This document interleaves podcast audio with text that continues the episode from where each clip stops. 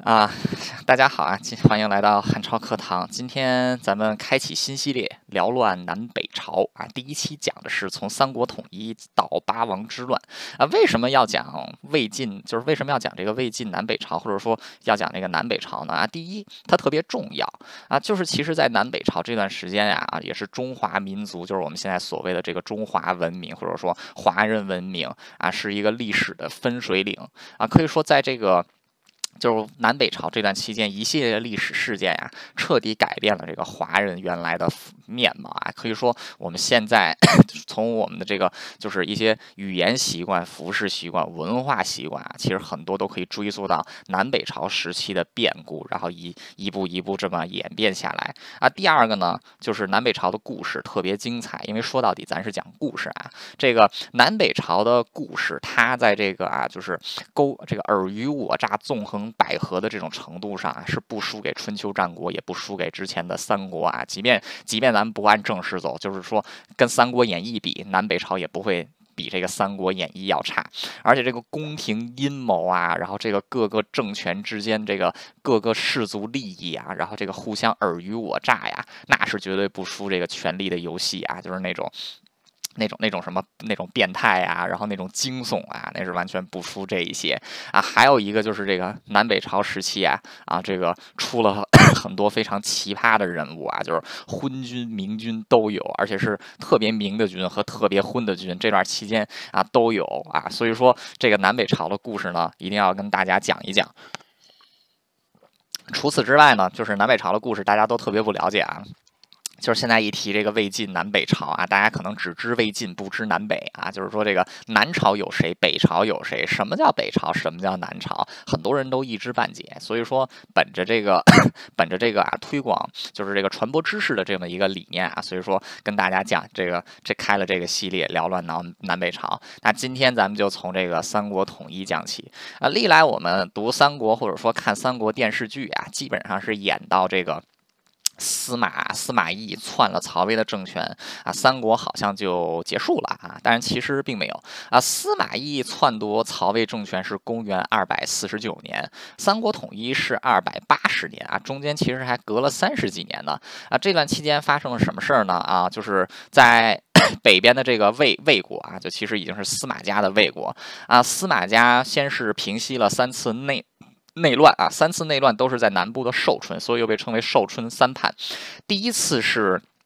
南部的封疆大吏王陵、令狐虞两个人密谋反对司马懿，结果被司马懿给镇压，王陵一族被杀，太原王氏一族三千多人被杀得干干净净。令狐虞当时已经死了，尸体被从墓里边给挖了出来，挫骨扬灰，喂到猪，喂了猪啊！这个是第一次寿春第一叛。寿春第二叛是文钦关秋俭，是在司马懿死了之后，当时的大将司马懿的长子啊，继承司马懿的大将军司马师。是率军平叛啊，最后是这个文钦逃向吴国，关秋俭被杀啊，然后。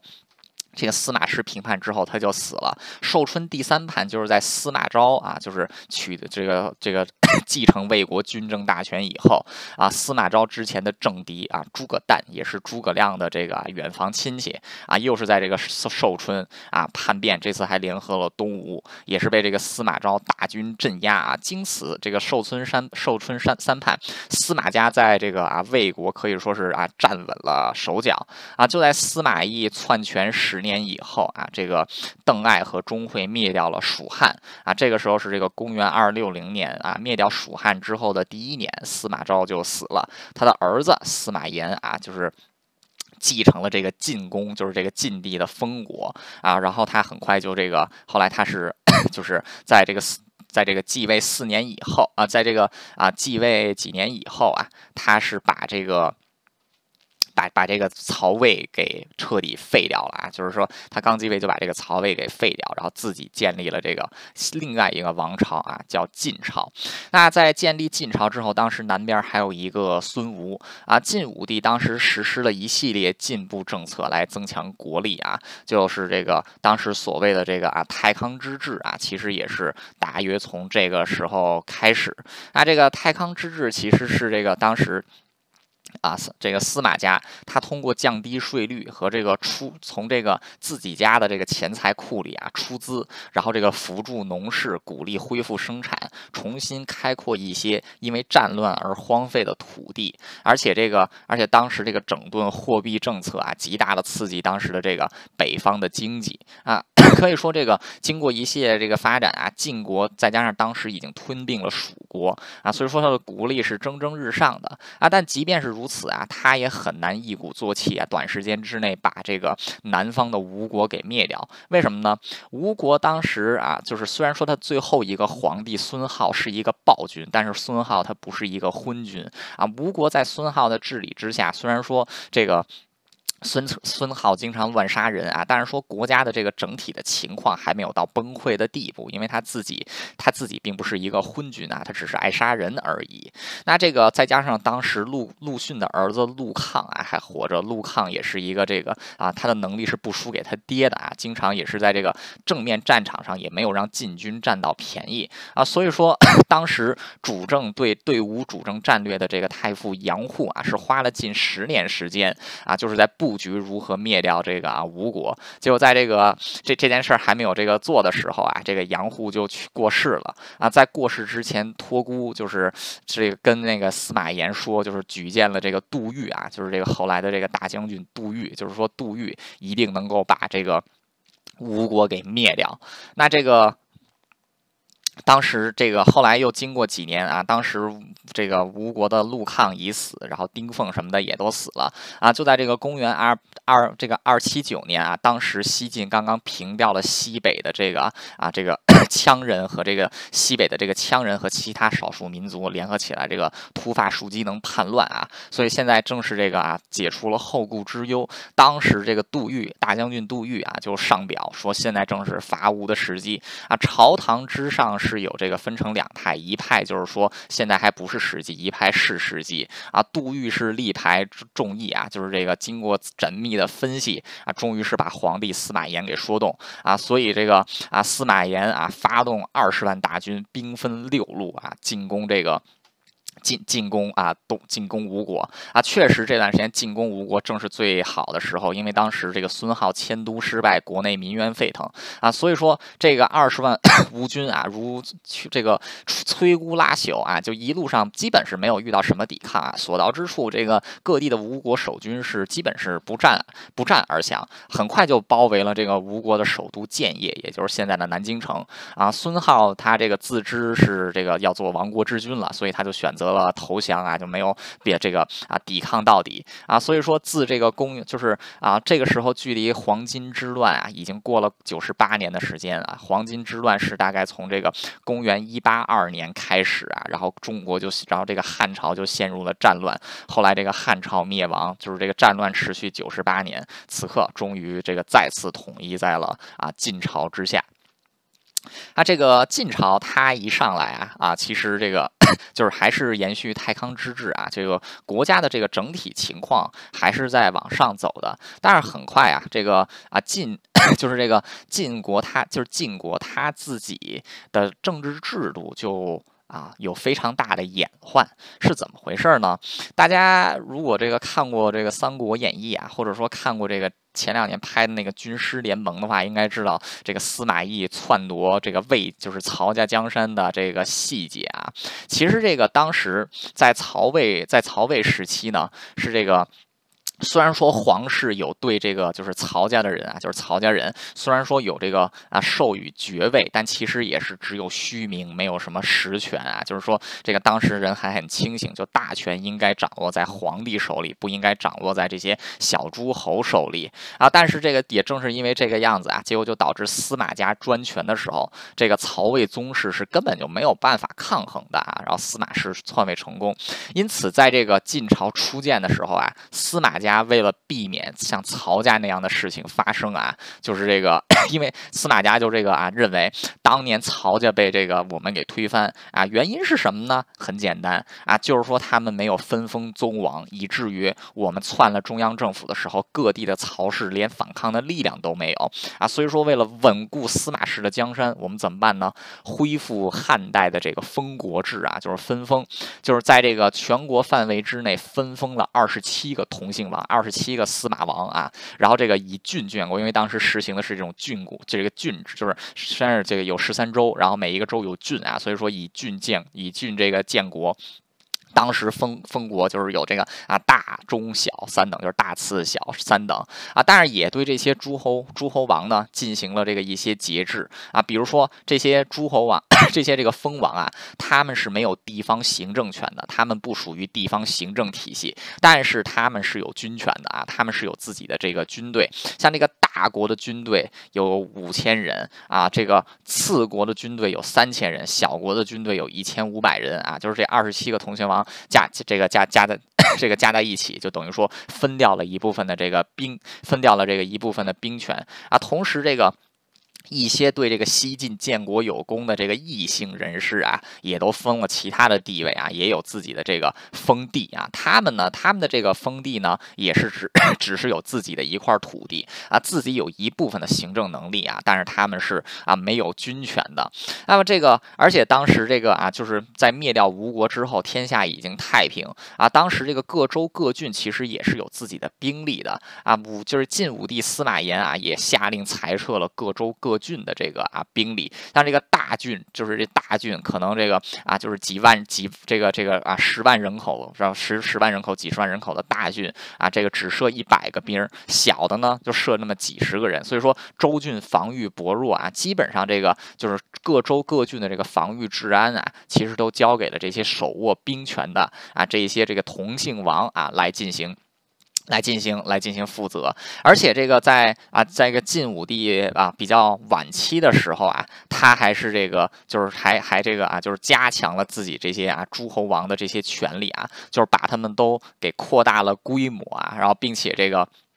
就是把他们给把他们给这个啊扩大了，扩大到了扩大了规模啊，就是说之前可能封个一万户，现在就可能翻个倍，封个两万户。而且在 在这个武这个太康初年的时候，这些诸侯王虽然所握兵权，但是他们是必须待在这个待在这个京师洛阳里边的，他们不能这个随便就回封国，这样也是这个杜绝他们拥兵自重啊。但是因为当时这个。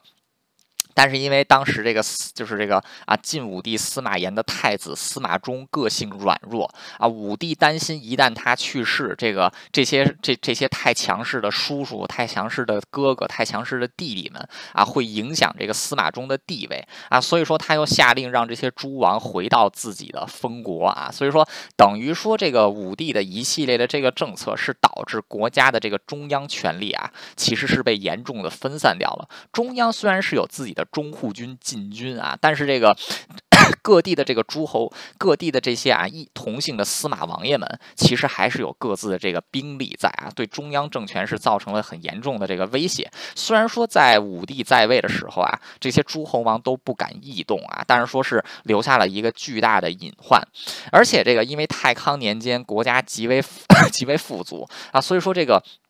其实，在这个啊太康年间的这个啊朝廷啊，也是非常的腐败的啊，就是他们是纵情享受啊，生活十分十分奢华，尤其是以晋武帝司马炎啊为首，就是这个骄奢淫欲的表率啊，就是他这个就是这个就是当时到到到什么地步呢啊？就比如说这个一个大臣啊，他这个 就是吃光吃吃饭啊，就是一天就要花费掉两万钱啊，就是两万钱，当时这两万钱当时都能都能买。个这个几千斤猪肉了，你就想想他一天吃几千斤猪肉啊，他你说他吃得完吗？啊，然后还有这个当时什么这个互相啊竞赛啊，就是炫富，互相竞赛就攀比这个富贵啊，跟现在的这个富二代挺像的啊。所以说当时这个整个国家啊，这个奢侈成风啊，这个。而且很多的这些很多的这些这个啊，第二代的这些诸侯王们啊，其实也都是有这样的这个作风习气啊，所以说可以说整个国家的这个统治阶层啊，都是在走这个下坡路啊。虽然说国家是在走上坡路，但是整个统治阶层是在走这个下坡路啊。所以说这个问题是越滚越大啊。这个其实如果继位的是一个好，就是武帝之后如果继位的是一位好皇帝的话，可能还会把这个就是。这个局面给撑持一阵子，但是偏偏武帝立的太子司马衷啊，他是一个废物啊，他也不能说是个废物吧，反正不是太聪明啊。啊，这个人，这个司马衷啊，个性愚钝啊，然后这个就是从小学习就不是太好啊。这个晋武帝为什么要把位子传给这个就是这个这个废物呢？啊，其现在有两种说法，一种就是这个嫡长。嫡长子继承制啊，就是说这个武帝是希望能把这个。就是皇位传给传传给这个啊嫡长子啊，但其实这这一点是站不住的。为什么呢？因为司马家没有嫡长子继位的传统啊。这个司马炎死，这个司马懿死了之后是长子司马师，司马师死了之后其实就是他的弟弟司马昭，然后是这个司马昭的儿子啊，就不是嫡子，不是嫡长子的这个儿子司马炎啊，开了这个开了国啊。所以说司马家是这个非常司马家是没有这种就是没没没有没有这种情节的啊。所以说我个人觉得嫡长。长子继承制这个问题上啊，这个司马炎没有考虑这一点。我个人比较偏向于第二种说法，就是。司马司马衷的这个就是这个废物的儿子司马昱啊，非常的聪明。这个武帝也是非常喜欢他的这个孙子啊，所以说这个武帝很有可能啊，是为了能让他的孙子啊当这个后来的皇帝啊，才把这个 才把这个司这个这个这个司马衷啊定到太子的这个啊位位子上啊。不管怎么样吧，反正他这个位子太子的位置是这个做的不错，而且还多亏了他的老婆，他的老婆是西晋重臣贾充的。女儿啊，叫贾南风。贾南风在中国历史上这个骂名非常的重啊，就是这个史书基本上都把这个女的给骂成什么样了？说她长得又黑又矮又丑，然后满肚子坏水儿啊，就是说说这么一个女的。但是这个司马衷的这个地位啊，也其实真得感谢他的这个老婆。啊，当时这个其实司司马炎自己也是担心这个司马衷的能力啊，所以多次对他出考题进行考验，但是每次呢。都是这个贾南风啊，帮忙给这个司马衷出主意，就是说你这考题应该怎么答，你应该怎么做啊？就是你看得出来这女的是非常聪明的啊，所以说在这个他的老婆的帮助之下，太子司马衷啊，就是通过了这些通过了这些考验啊，所以说然后他就这个啊当，然后他就这个啊太子之位啊也是越做越稳啊，这个。太熙元年啊，就是太康年之后，太熙元年，公元二九零年，就是中国统，就是三国统一十年之后，晋武帝司马炎病，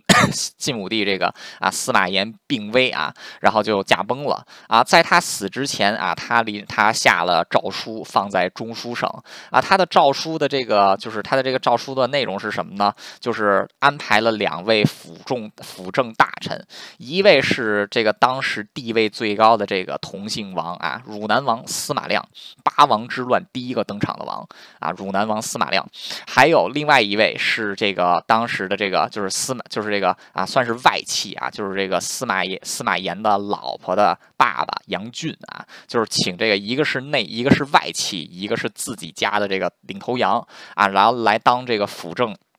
来当这个辅政大臣啊，这个杨俊跟，但是这个，然后然后这个啊司，这个这个晋武帝他就死了啊，就是说他留下这个诏书就死了啊，他的死啊可以说也是直接开启了这个八王之乱啊。这个现在我们说的这个八王之乱，其实八个啊都是同姓王啊，八个司八个司马王，我们一个一个来说啊，就顺着这个故事往下讲，我一个一个来给大家说。刚才说了，第一位登场的是汝南王司马亮，司马亮是什么人？司马懿的第三个儿子，这个司马炎是司马懿的孙子啊，然后这个等于说说司马亮算是司马炎的叔叔辈儿的啊。现在这个。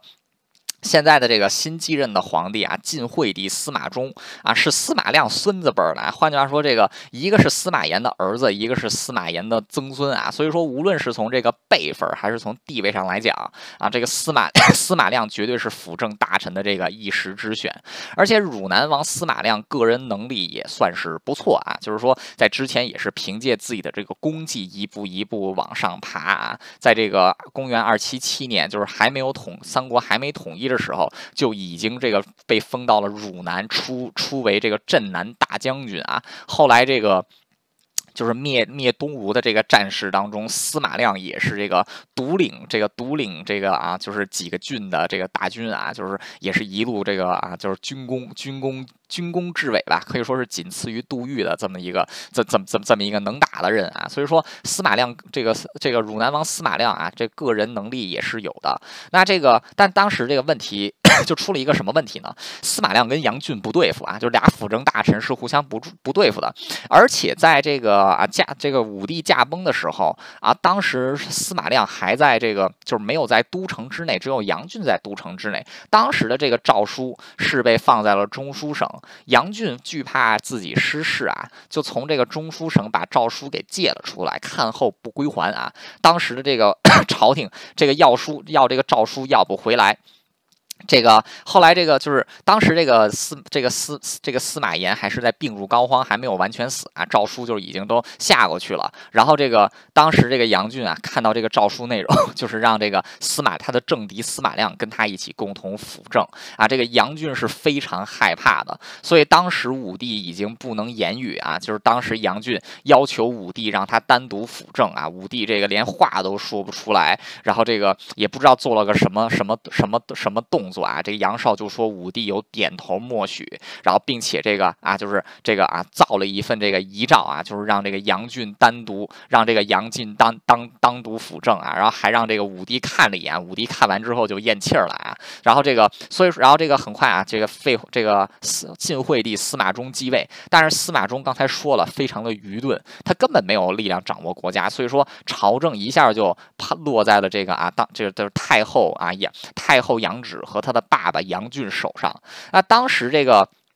就是司马亮，他是在这个都城之外。他在听说这件事儿之，他在听说了这件事儿之后啊，就意识到自己的这个身家性命有有这个有这个危险啊。所以说，当时杨俊招他入皇宫的时候，他是坚决推辞啊，就是说，他说他生得了传染病啊，他不能入皇宫。所以说，只是在这个，只是在这个大这个这个皇宫门外啊，向这个向这个自己的侄子啊司马炎遗体啊默哀。后来这个杨俊啊，他这个就是他掌掌握政。政权之后啊，就越来越看这个司马亮不顺眼，因为毕竟司马亮是这个武帝他钦定的另外一位辅政大臣，现在自己是矫诏上位啊，所以说他必须要把这个司马亮给搞掉啊。那他是这个怎么搞掉呢？当然，杨俊自己可能这个手段啊，也是这个。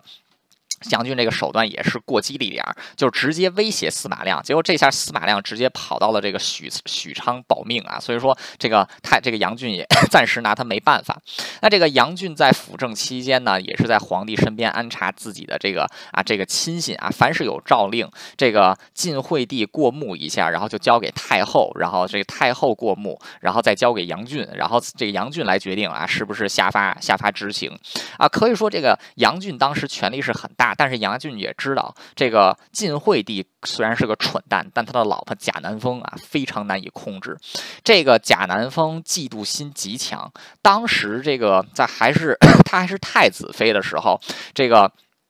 他还是太太子妃的时候啊，这个晋惠帝就是因为这个宠幸了别的女人，让别的女人怀了孕，贾南风是把那个女人给活活打死的啊。所以说这个贾南风的控制欲是极强，贾南风对权力也是这个极有控制欲的。在这个啊，就是在这个武 帝驾崩啊，惠帝继位之后啊，贾南风也开始这个逐渐伸手干预朝政啊。杨俊也是知道贾南风难以控制，所以说在这个啊军队朝堂之上，还有这个掌管中护军。禁军的这个啊，这安排的人其实都是他自己的人啊，就是他为了避免这个贾贾南风皇后啊专权，但是他这么一番举动啊，也是引起了朝廷还有这些司马家宗室的这个啊司马家宗室的这个啊不满。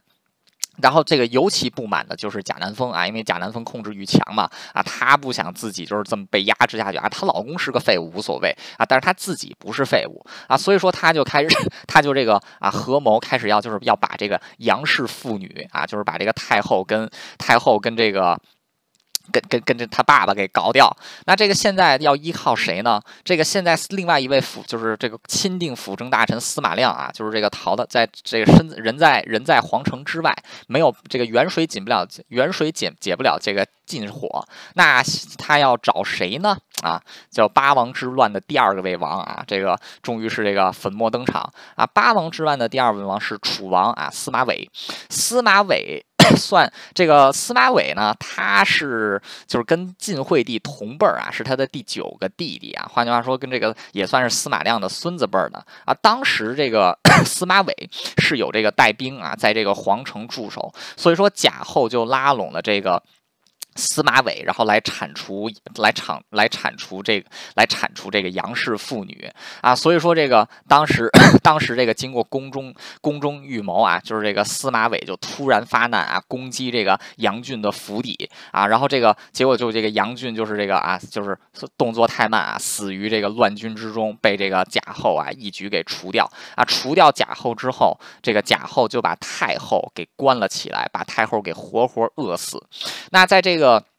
在这个之后呢，贾后其实内心也非常清楚啊，自己除掉杨俊，朝政还必须要有一个有资历的人来掌控，谁呢？汝南王司马亮，亮亮啊啊，因为 亮亮是名正言顺的这个辅政大臣啊，所以说这个贾后迅速又把这个八王之乱的第一八王当中的第一王啊，就是老王的司马亮给招了回来，然后让他跟另外一位元老大臣魏冠啊，就是分别担任这个太宰及太保，共同执掌朝政。那这个当时这个 楚王司马伟。啊，在在这个灭掉杨俊之后啊，当时贾后啊、魏魏冠还有司马亮三个人都知道司马伟这个人太暴力了啊，就是说这这个人打仗可以，但是实在是不能没有治国之才，也不是能堪大任的人啊，所以说这个，而且朝廷当中。大臣也人人都害怕楚王，因为楚王行事非常的这个非常的狠厉啊，所以说这个 当时朝朝廷朝臣就有人建议，就是让楚王回到自己的封地啊，回到这个楚地啊。当提议的时候啊，这个司马亮和魏冠两个人也都表露支持，所以司马伟就非常记恨二记恨二人。然后随着这个就是啊两位大臣啊，就是司马亮与魏冠逐渐把这个朝政啊带上正常轨道的时候，两个人也是开。使这个威胁到了贾南风的这个权力欲望，因为贾南风其实是希望自己掌权啊。当时把这个亮亮还有这个魏冠给抬出来，其实也只是啊暂时稳定朝局。现在朝廷已经朝局已经稳定也稳定住了啊，但是这个 这两位。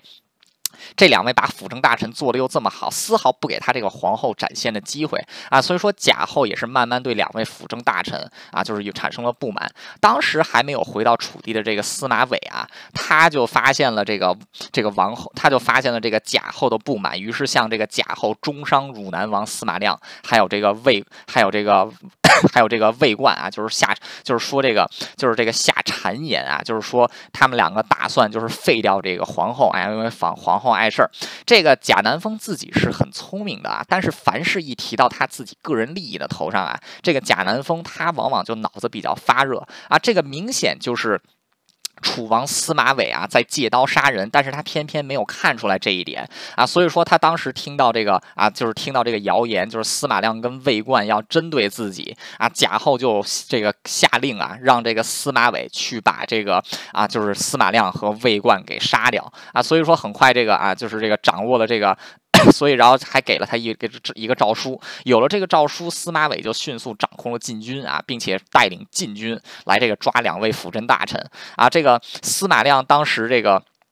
司马亮啊，他自己这个个人很清高啊，所以说当时这个乱军包围他府邸的时候，司马亮认为自己是一片忠心不抵抗，就是说我是堂堂 我是堂堂辅政大臣啊，我什么事儿都没有做错，你们谁敢杀我？然后这个楚王的这些兵马都不敢下杀手。司马伟后来下令啊，谁杀了司马亮啊，赏千金。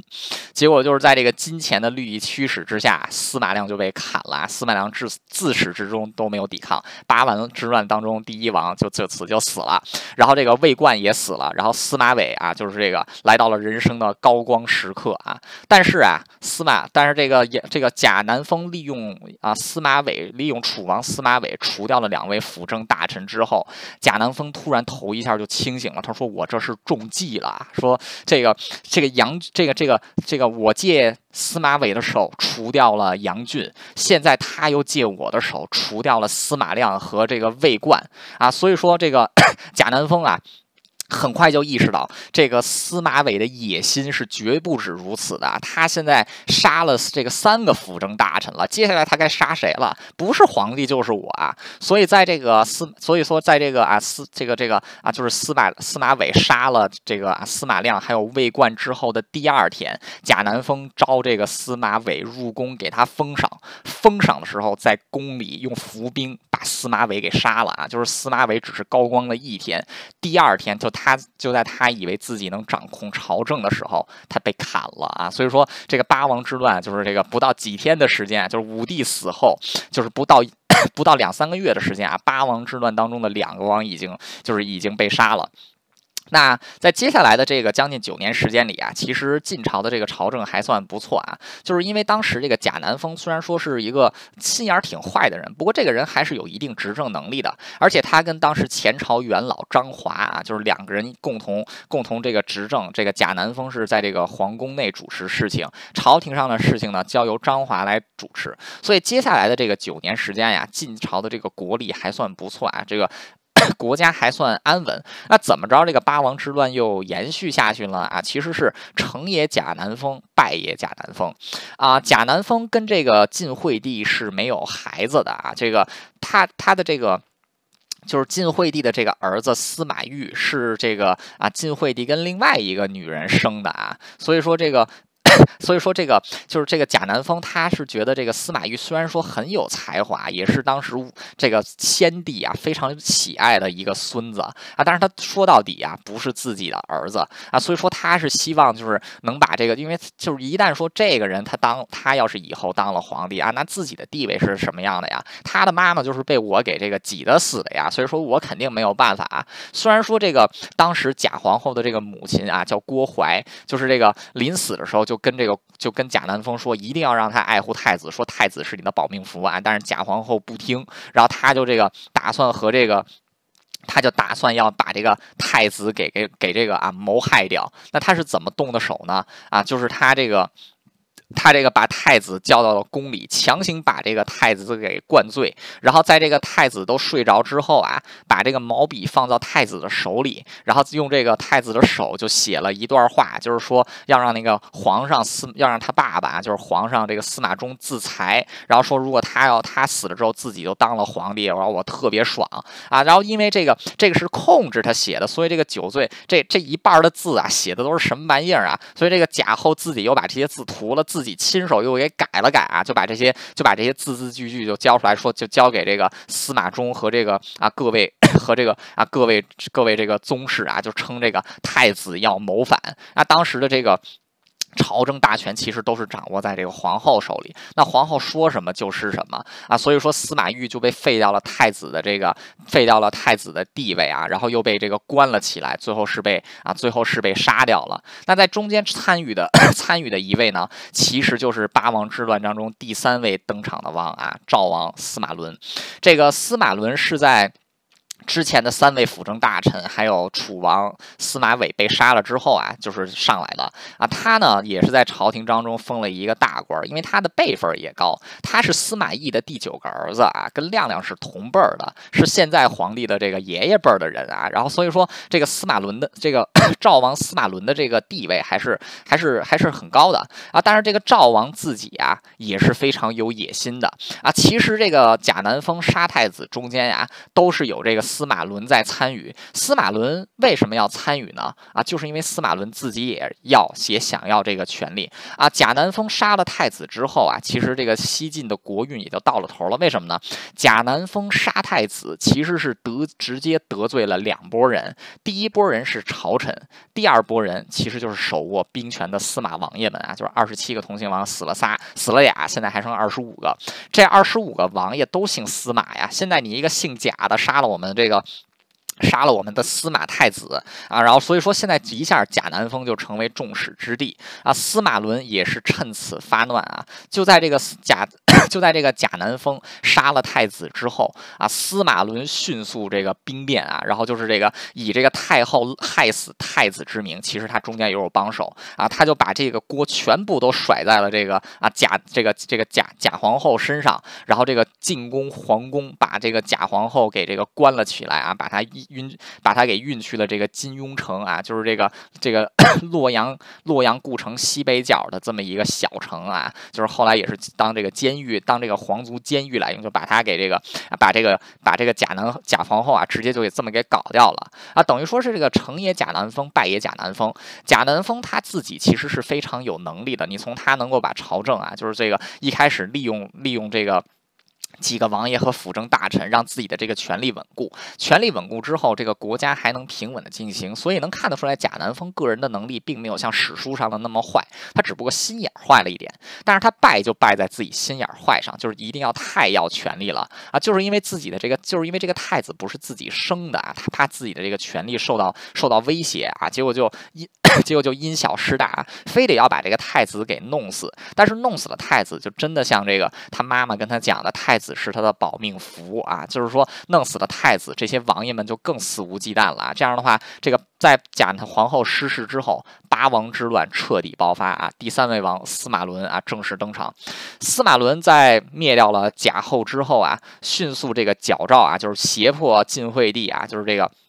封自己为大都督啊，然后这个相国侍中啊，就是像这个体制一如当年的司马懿、司马昭一样啊，成为了这个国家的辅政，成为了这个国家的辅政大臣啊。但是司马伦他有一个特点，就是他的野心特别大，但是个人能力极其低下啊。其实司马伦之前参与这个，就是参与这个 贾后阴谋，在扳倒贾后啊，其实都不是司马伦自己的主意，都是他的亲信啊，他的亲信孙秀的。主意，这个孙秀其实也是想利用司马伦自己掌握权力啊。这个司马伦自己其实能被封个王爷啊，也是完全因为他的辈分啊。他是之前干什么干什么干什么什么不行，也就是后来遇到了这个挺聪明的孙秀啊，也才算是这个啊开始这个啊做了这么做，开始这个慢慢慢慢做事儿了啊。所以说，这个当时虽然说司马伦啊是掌握了这个朝政大权，但其实真正的权力啊是掌握在孙秀手里，因为司马伦对孙。孙秀言听计从，到言听计从到什么地步呢？司马伦写好的诏书啊，交到这个孙秀手里，孙秀是可以任意修改，然后再拿出去用的啊。所以说这个孙秀简直就是这个，所以说名义上这个司马伦是第三个王啊，其实真正的这个第三个王是孙秀。然后这个司马伦自己野心越来越大，他到什么地步呢？啊，他逼迫晋惠帝就是写了一个让位诏书啊，就是这个禅位，自己称皇帝啊，尊尊称这个司马衷为太上皇啊，然后这个开始大肆的这个。封爵位啊，就是个人都封个爵位，以至于这个爵位越封越多，这个爵位也变得越来越不值钱啊。当时的这个民间谚谚语就说他是貂不足，狗尾续，什么呢？正常的爵位 都被你给封完了，现在就拿一些稀奇古怪的爵位出来封啊。意思是说你貂皮不够，你就只能拿狗尾巴来接啊，就是狗尾续貂这个成语的由来就是这司马伦啊，赵王司马伦。那这个赵王司马伦这样的做法啊，其实也是引起了西晋就是其他宗室的不满，就是各地的这些王啊，因为当时这个司马 司马伦他这个称帝之后啊，就他其实他在称帝之前掌握大权的时候，各地的这些王爷都对他多有不满啊。这次他直接矫诏称帝啊，可以说是直接激发了这个各地诸侯对他的各地的这些司马王爷对不对他的不满。然后紧接着八王之乱当中的这个这个啊，这个这个这个四。五六啊，三个王一起登场，就是三王伐赵啊。这个登登场的这三个王爷呢，他们其实都算是。辈分差的不太远啊啊！第一位发难的是齐王司马囧啊，这人的名字就很囧啊，他是这个司马昭的第二个儿子的儿子啊。换句话说，他跟这个 晋惠帝也算是同辈儿，但是算是晋惠帝的这个堂兄啊。为什么呢？就是因为这个司马昭他是把自己第二个儿子的儿子过继给了自己的哥哥。当孙子啊，这顺序有点乱，就是因为司马师没有自己的儿子啊，所以为了不让司马师绝后啊，司马昭就让自己的这个二儿子的这个儿子，就让他的孙子啊继承了这个司马师司马师的这个遗玺啊，所以说这个司马囧是身兼这个啊，就是身兼这个司马师司马昭兄弟的这个啊血脉啊，这个他是被封在山东啊，就是齐王啊，司马囧很快就联合了另外两个。两个弟弟啊，就第一位叫长沙王司马爱啊，司马爱他是晋晋惠帝的第十七个弟弟，然后还有一位就是成都王司马颖啊，司马颖是被封在了四川，他是晋惠帝的第十九个弟弟啊，这三位算是当时实力比较大的王啊，而且也是对这个司马伦多有不满的啊，所以说这三个王很快就集中起了一支大军啊，向这个洛阳城向这个洛阳城进发。那这个 当时啊，当时这个。其实司司马伦自己在这个洛阳也是有拉拢别的王啊，他拉拢的是谁呢？拉拢的是河间王司马颙啊，司马颙是这个第七位啊，司马颙是这个第第七位登场的王啊，他是河间王司马颙，司马颙也是啊，也是这个晋惠帝的弟弟啊。但是司马颙当时这个一开始他是支持司马伦的啊，就是因为他平时跟司马伦走得很近，结果就在他支援洛阳的途中，发现三王的实力加在一起啊，然后三王的实力加在一起，自这个。司马伦肯定是死的凉凉的啊，所以说他在路上也就加入了这个三王的兵力啊，结果这个变成了本来是三打一，直接变成了四打一啊，这个成都王也是这个率先突破防线啊，渡过黄河，直取洛阳，这个。很快，这个司马伦全线战败啊！这个孙秀自己也是这个啊，孙秀也是啊，无计可施。然后结果最后是这个啊，结果最后是这个啊，晋军啊，晋军谋反啊，杀了孙秀，然后又囚禁了这个赵王，赵王也被押到了金庸城啊。之前的这个贾后被关在金庸城里，已经被赵王给赐死了。赵王自己和他的三个儿子也被押押到了金庸金庸城。很快，司马囧、司马司马爱和司马颖进入了洛阳，赵王。司马伦和他的三个儿子被赐死啊！至此，这个八王之乱当中的第三个王也死了。那此时，这个。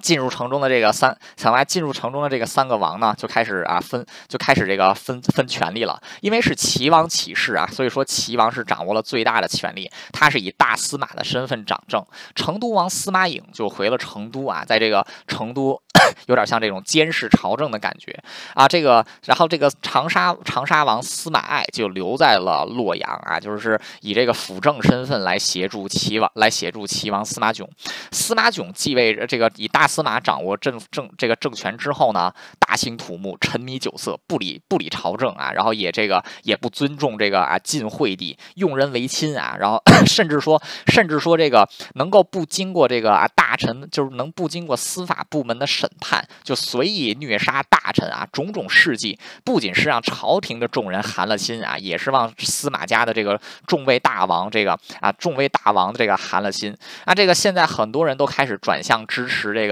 回到成都的成都王，因为当时成都王是那个成成都王是没有啊，他没有支持这个，就是他没有这个在进入。这皇城之后跟这个司马囧争权啊，他就说我回成都种地就行了啊，所以说他是这种功成身就这么一种感觉。所以说现在很多人 都是说这个成都王更好啊。所以说在这种情况之下，司马囧的这个朝司马囧的这个朝廷也是做的非常的不安稳。那在这个时候，其实这个就是他身边的这个辅政大臣啊，就是这个司马长沙王司马爱，就是跟他一起攻入洛阳城的人，这个人其实也是逐渐倒向这些这个啊成成这个成都王司马。影的啊，那么在。那么在这个这段这段期间啊，这个齐王啊，就是他就发现了这个长沙王司长沙王司马爱逐渐是要倒向这个成都王的时候，惊惶不已，率军讨伐司马爱。结果没有想到的是啊，这个司马爱能征善战啊，就是齐王明明是占了大多数的这个兵力，结果反而被这个长沙王击败，齐王司马囧被斩啊。这个八王之乱当中的第四个王就死了，然后第五位登场的王就是长沙王司马爱啊。司马爱在 杀了这。个司马爱在杀了这个啊长沙，在杀了这个齐王之后啊啊，就是也迅速这个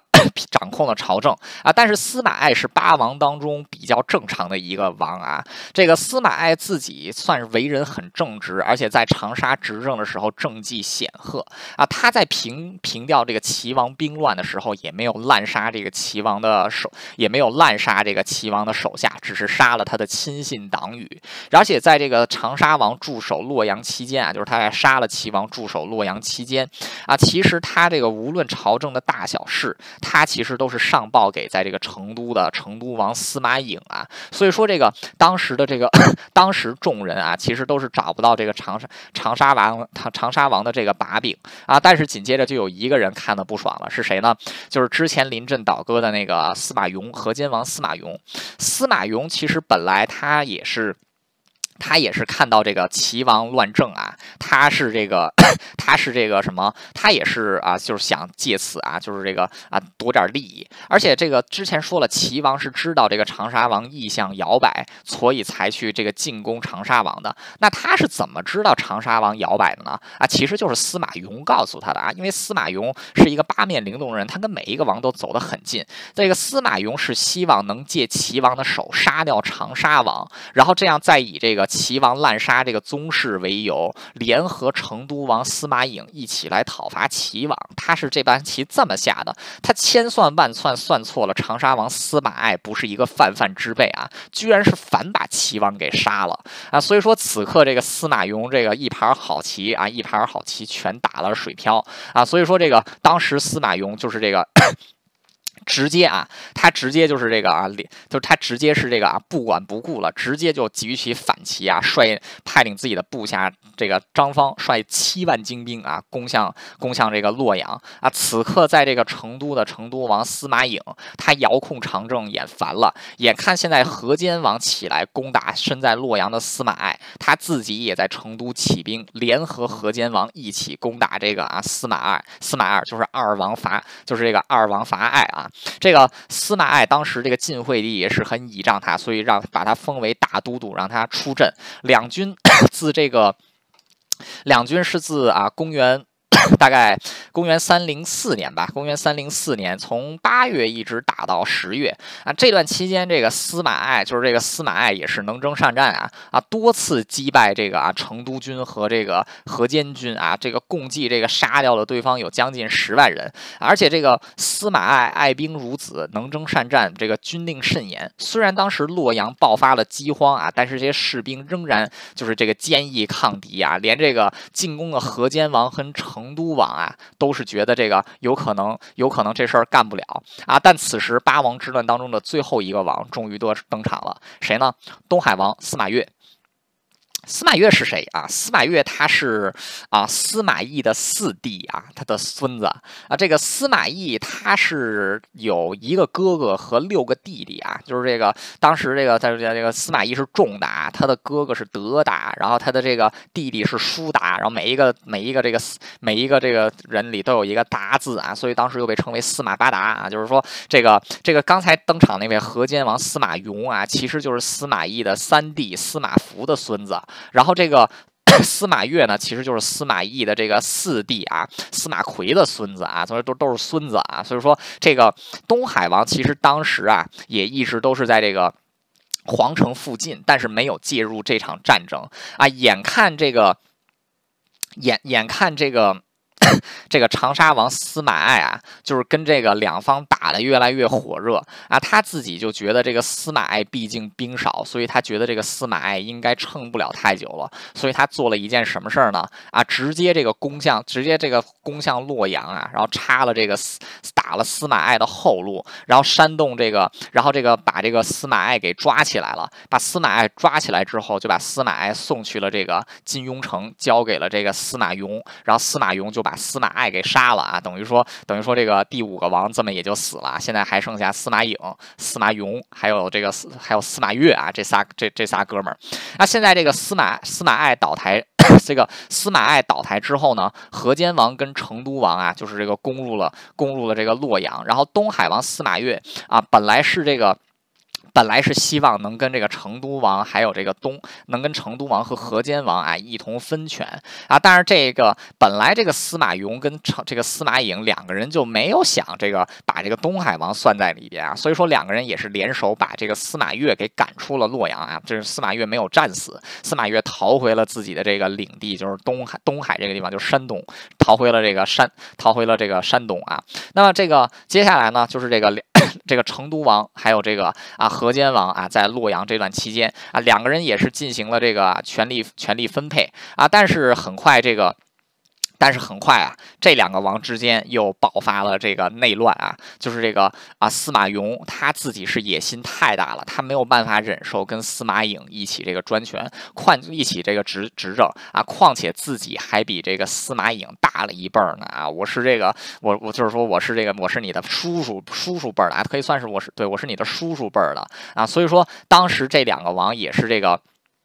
也是这个啊，发生了这个内乱，而且这个当时这个司马。这个司马雍啊，是联合了这个少数民族，就是鲜卑人啊，联手进攻成都王啊。成都王也是这个战败啊，就是成都王战败之后，就是挟持晋惠帝啊，逃出了洛阳。而这个张，就是这个司马雍的军队啊，就进入了这个啊，进入了这个洛阳，并且在进入洛阳的途中，还把被劫持的这个晋惠帝啊，给这个，给这个给这个抓了回来。然后这个张，就是这个司马雍的这个军队啊，在洛阳也是胡作胡作非为啊，就是差。差点把那个洛阳城给烧得干干净净，而且这个当时他还是这个，他还是这个为了啊，就是为了挟天子以令诸侯，把这个惠帝强行带出洛阳啊，西迁到了河间王的根据地长安，然后并且这个。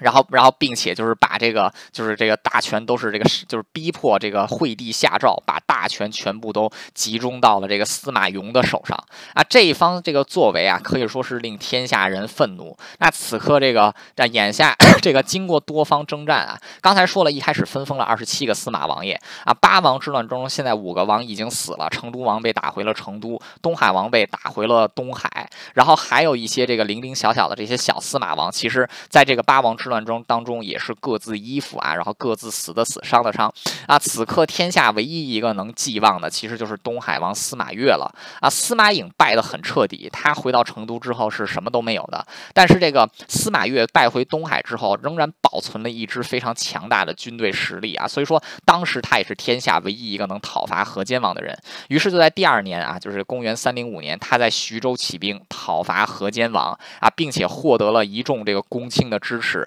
包括了这个。高密王司马略啊，东营东营公啊，这个司马模啊，还有这个范阳王司马浩啊，所以说这个 演下来又又变成了自己的这么一个啊这么一个联盟，然后攻向这个攻向洛阳，然后西进长安。当时河间王得知东海王起兵，一度是这个打算退让的啊，但是因为自己的这个部下呀都已经在这个洛阳待久，待得太爽了，而且这个也不想这个失去自己手中刚刚夺到的权利啊，所以。说是这个也不愿意，这个希望也不希望河间王啊，就是也不希望河间王能和谈啊，所以说这个河间王也是被自己的这个陛下胁迫，不得不跟这个东海王啊死磕死磕到底。那这个东海王司马越啊，其实也算是能征，也算是这个能征善战啊，大军迅速这个一律这个一路东一路西进啊，这个是人挡杀人，佛挡杀佛，河间王是这个。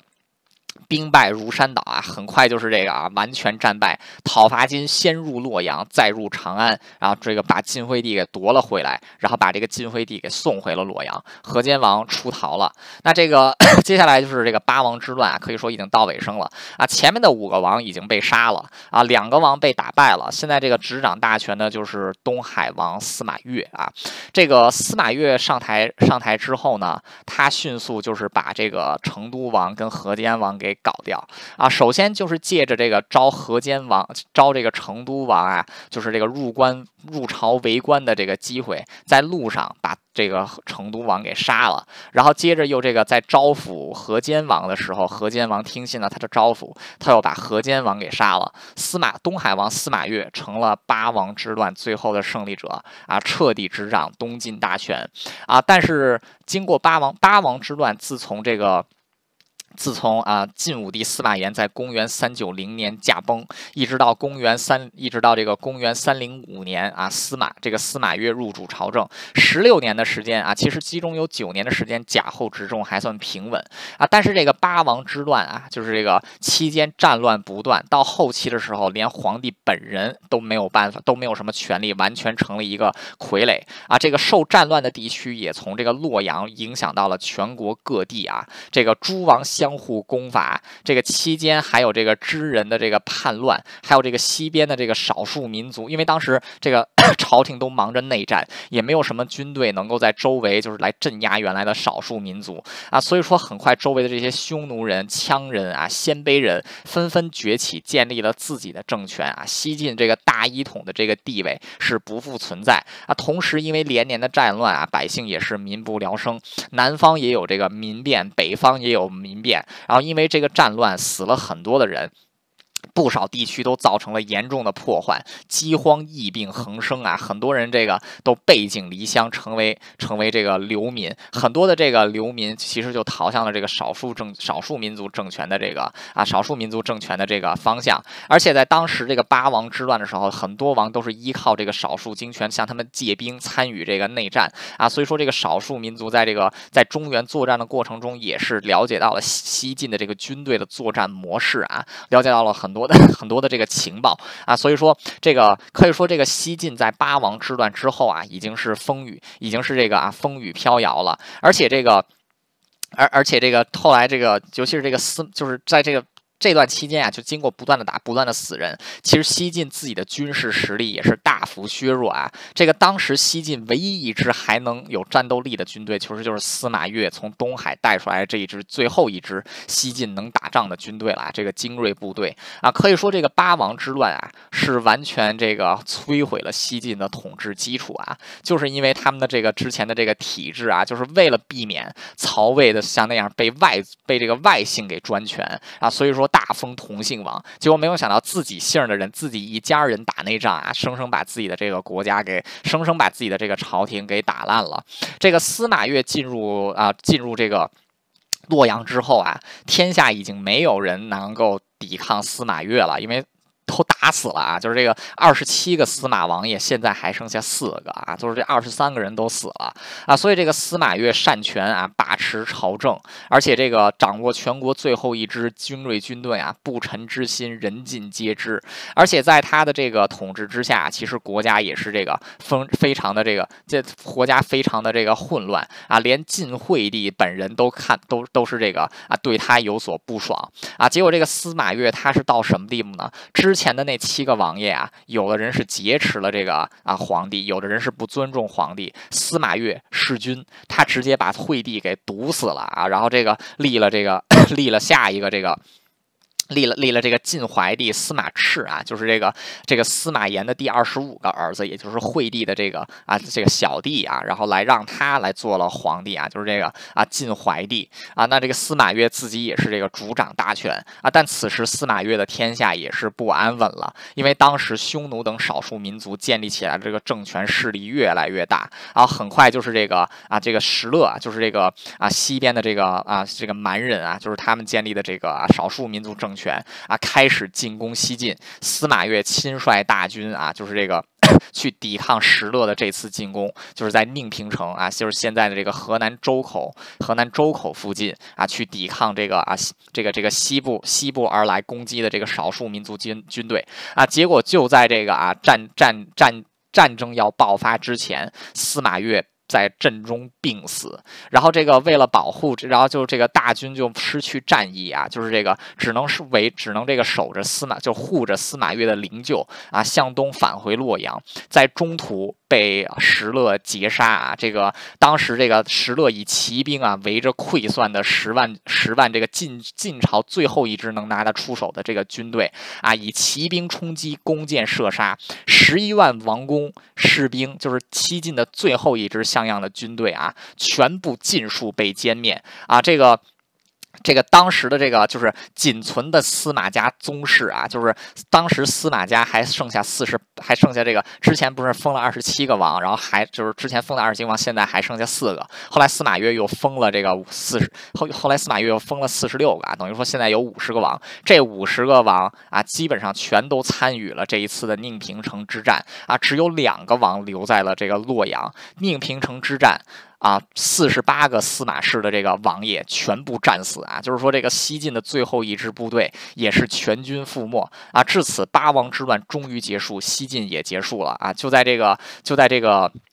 司马越死后啊，两司马 司马越死后不久，就是几个不到一个月的时间啊，这个刘耀的军队啊，就是胡人的军队攻陷攻入洛阳，大火焚毁了洛阳的武库，晋怀帝被这个掳掠，被掳掠到了这个北方啊，也就是永嘉之乱，残存的这个西晋的西晋的这些一些零零总总的宗室，还有一些大臣，逃向了这个中国的南方，衣冠南渡啊，就建立起了一个新的国家，就是后面所说的东晋。北方，至此少数民族入主啊，这个就是辽乱南北朝的第一期啊。今天讲的是八王之乱，就是八个王是怎么把西晋的这个基业给败掉的啊。就是第一位 第一位登场的是汝南王司马亮亮亮，司马懿的第三个儿子啊。他这个司马亮司马这个司马亮跟另外一位辅政大臣魏冠被第二位登场的楚王司马伟给杀掉，结果司马伟被卸磨杀。驴又被贾南风给除掉，